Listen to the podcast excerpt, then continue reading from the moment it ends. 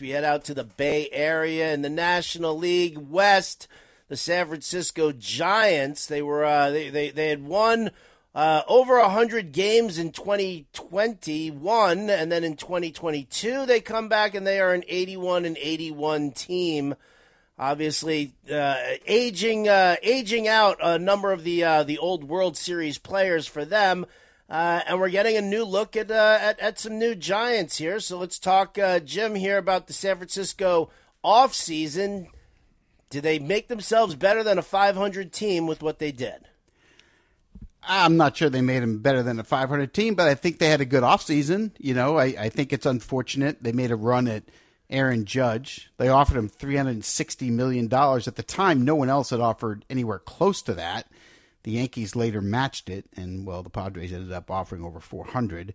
Um, but then they they rebounded, and then they came to an agreement on Carlos Correa on a record-breaking deal, and then the medicals kind of nixed that, and so then they walked away. But they ended up having a pretty good offseason anyway, and they did what President of Baseball Operations Farhan Zaidi is really good at, which is undervalued free agent signings. He's really good at it. So first he had Joc Pederson accept the qualifying offer of 19.65 million. Then he signed Mitch Haniger to a three-year, $43.5 million deal. He inked outfielder Michael Conforto to a two-year, $36 million deal. And then he focused on the pitching staff, bringing in starting pitcher Sean Manaea, two years, 25 million. Ross Stripling, two years, 25 million. Taylor Rogers for the bullpen at three years and 33 million. And then finally, Luke Jackson at the back end of the bullpen at two years and $11.5 million. So uh, they were active. Uh, they got better. They'll be competitive they won't make it to October playoffs, but you know they got a chance to win more than they lose, or finish at 500, or finish a game or two below. But they'll either be in third or fourth place in the NL West. Okay, all right, third or fourth place in the NL West. It's a competitive division here. Let's talk about what they've got from a fantasy standpoint. Let's see what we like, what we're interested in, what doesn't do it for us. Uh, we'll start going around the diamond here. Joey Bart behind the plate with Roberto Perez backing him up. Austin Wynns there as well. Uh, they've got penciled in here Lamonte Wade slash Wilmer Flores at first base, Thairo Estrada at second. Um, they've got David Villar, who's banged up right now, at third. They also have J.D. Davis, the former Met, at the hot corner. Brandon Crawford is banged up right now, so that could move uh, you know, what we're going to see over at shortstop here. Maybe Estrada moves over and Flores plays second. There's a lot of stuff happening there. Conforto, Yastrzemski, Pederson, uh, and then and Haniger right now with the uh, with the outfield slash DH. Anybody you're interested in? Who are you most interested in? How about that? Yeah, I'll probably go with Michael Conforto. Um, and my interest would be as a fifth outfielder in fantasy not a one, two, three, or four, but a fifth. I do think mm-hmm. he could hit 20 home runs for them. I don't love the ballpark for him. I love the person, and I think he'll have a chance to rebound. I'm not sure he'll get to his prime caliber talent that he had with the New York Mets, but I do think 20 homers is realistic for him. So I, I like him. I like Haniger some, but he's always injured. You know, he's always got something wrong. And I guess maybe in certain leagues, Thairo Estrada makes sense as a second baseman or a middle infielder you know, depending on how your draft goes, if you go late and there's just not enough left, uh, you know, and he'll end up qualifying at second, short, and middle infield. So I guess for those three positions or depth off the bench, he could make sense. But you know, this is more of a to me reality team than a fantasy team, right? I think in reality they may win more than they lose, but their team, their, the way their team is made up is not going to move the needle when it comes to fantasy. They they just don't have that quality players. Yeah, I'm I'm kind of in that same boat with you as well. I have shares of Conforto uh, as a as a number five or number six outfielder. You don't have to reach to get him. He's available to you super late in drafts. And even though he's having himself a, a hot spring, his ADP really hasn't moved all that much.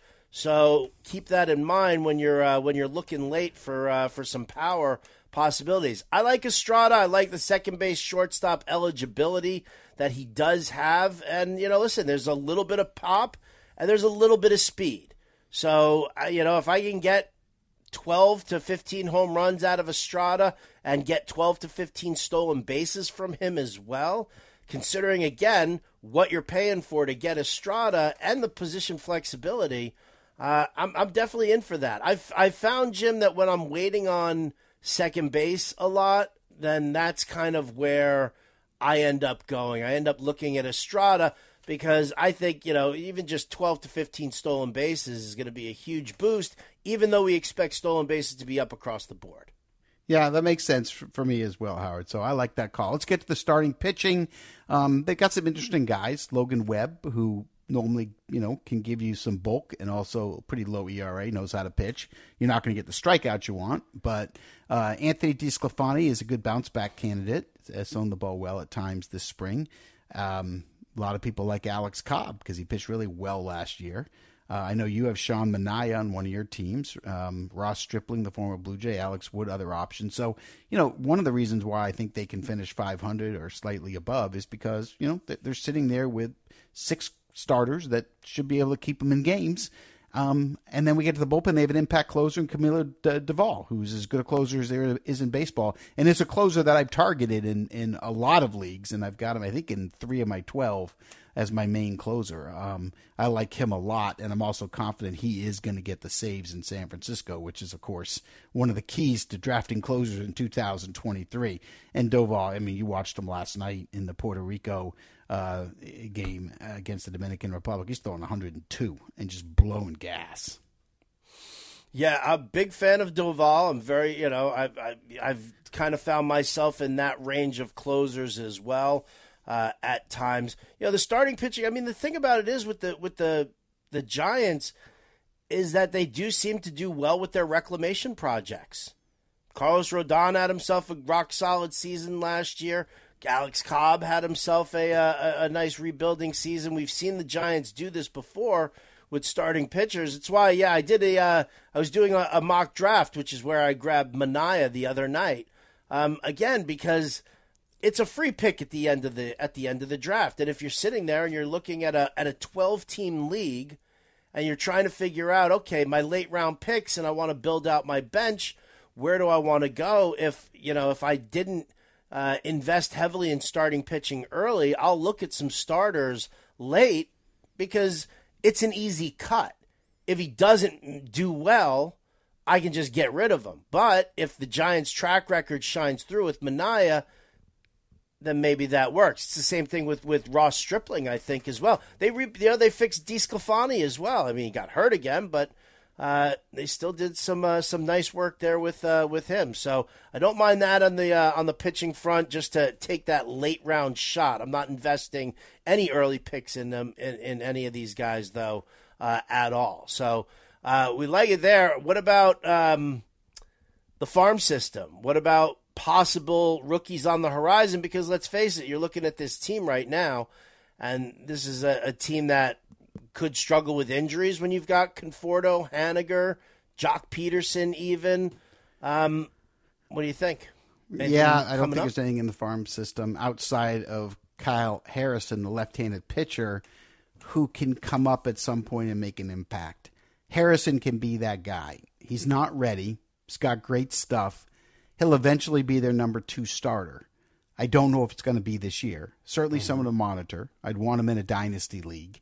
I just don't see the pathway with the rotation they have right now with Webb, DeSclafani, Cobb, Manaea, Stripling, and Wood. I don't see how you're going to get him there. So I think he just develops. Um, I do love shortstop Marco Luciano, who I've been watching for a long time. He's not going to be ready. Um, Casey Schmitt, third base, maybe if David Villar falls flat in his face, Casey Schmitt might be a guy. Um, a lot of scouts love uh, Luis Matos, the outfielder. I haven't seen him enough, to be honest with you, to have that, that opinion. But I have a lot of my good baseball friends that are all over Matos, and uh, there are people that like Vaun Brown a lot. Again, I haven't seen a lot of Vaun Brown. All right, so nothing imminent here on the horizon. That's uh, you know disappointing on one level, and then on another level, at least you can uh, eliminate looking through the Giants' call ups and seeing who you who you like. Now, what happens if this team, Jim, they suddenly start to compete? And they uh, and they and they suddenly, you know, they they are, are in striking distance of a wild card. Um, are is the front office going to make a run for it? Are they going to go for it, or are they just you know uh, are they going to sit and try and keep rebuilding? Oh, I think they're always going to try to win.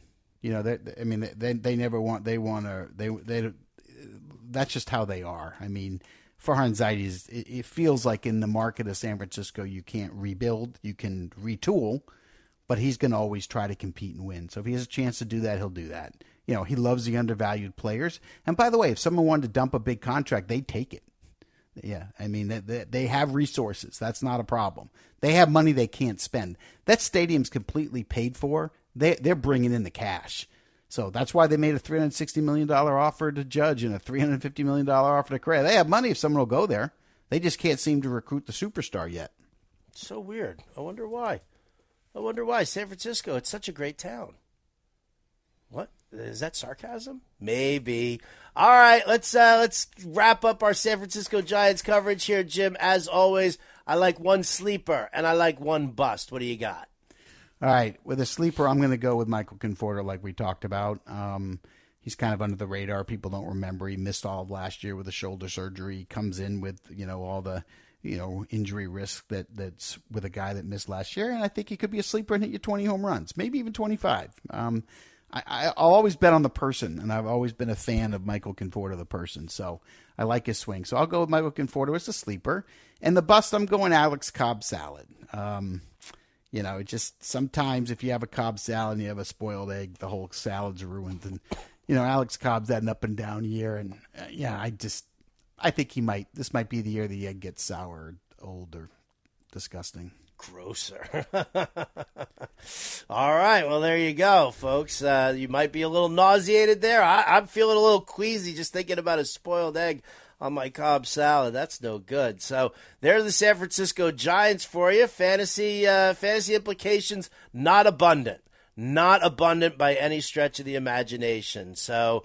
Uh, keep that in mind as you're getting ready, and you can catch any of our team previews that we've done already. Go look at the SXM app search Fantasy Alarm. You can also go over to fantasyalarm.com and uh, and look for the front office insights inside the fantasy baseball draft guide.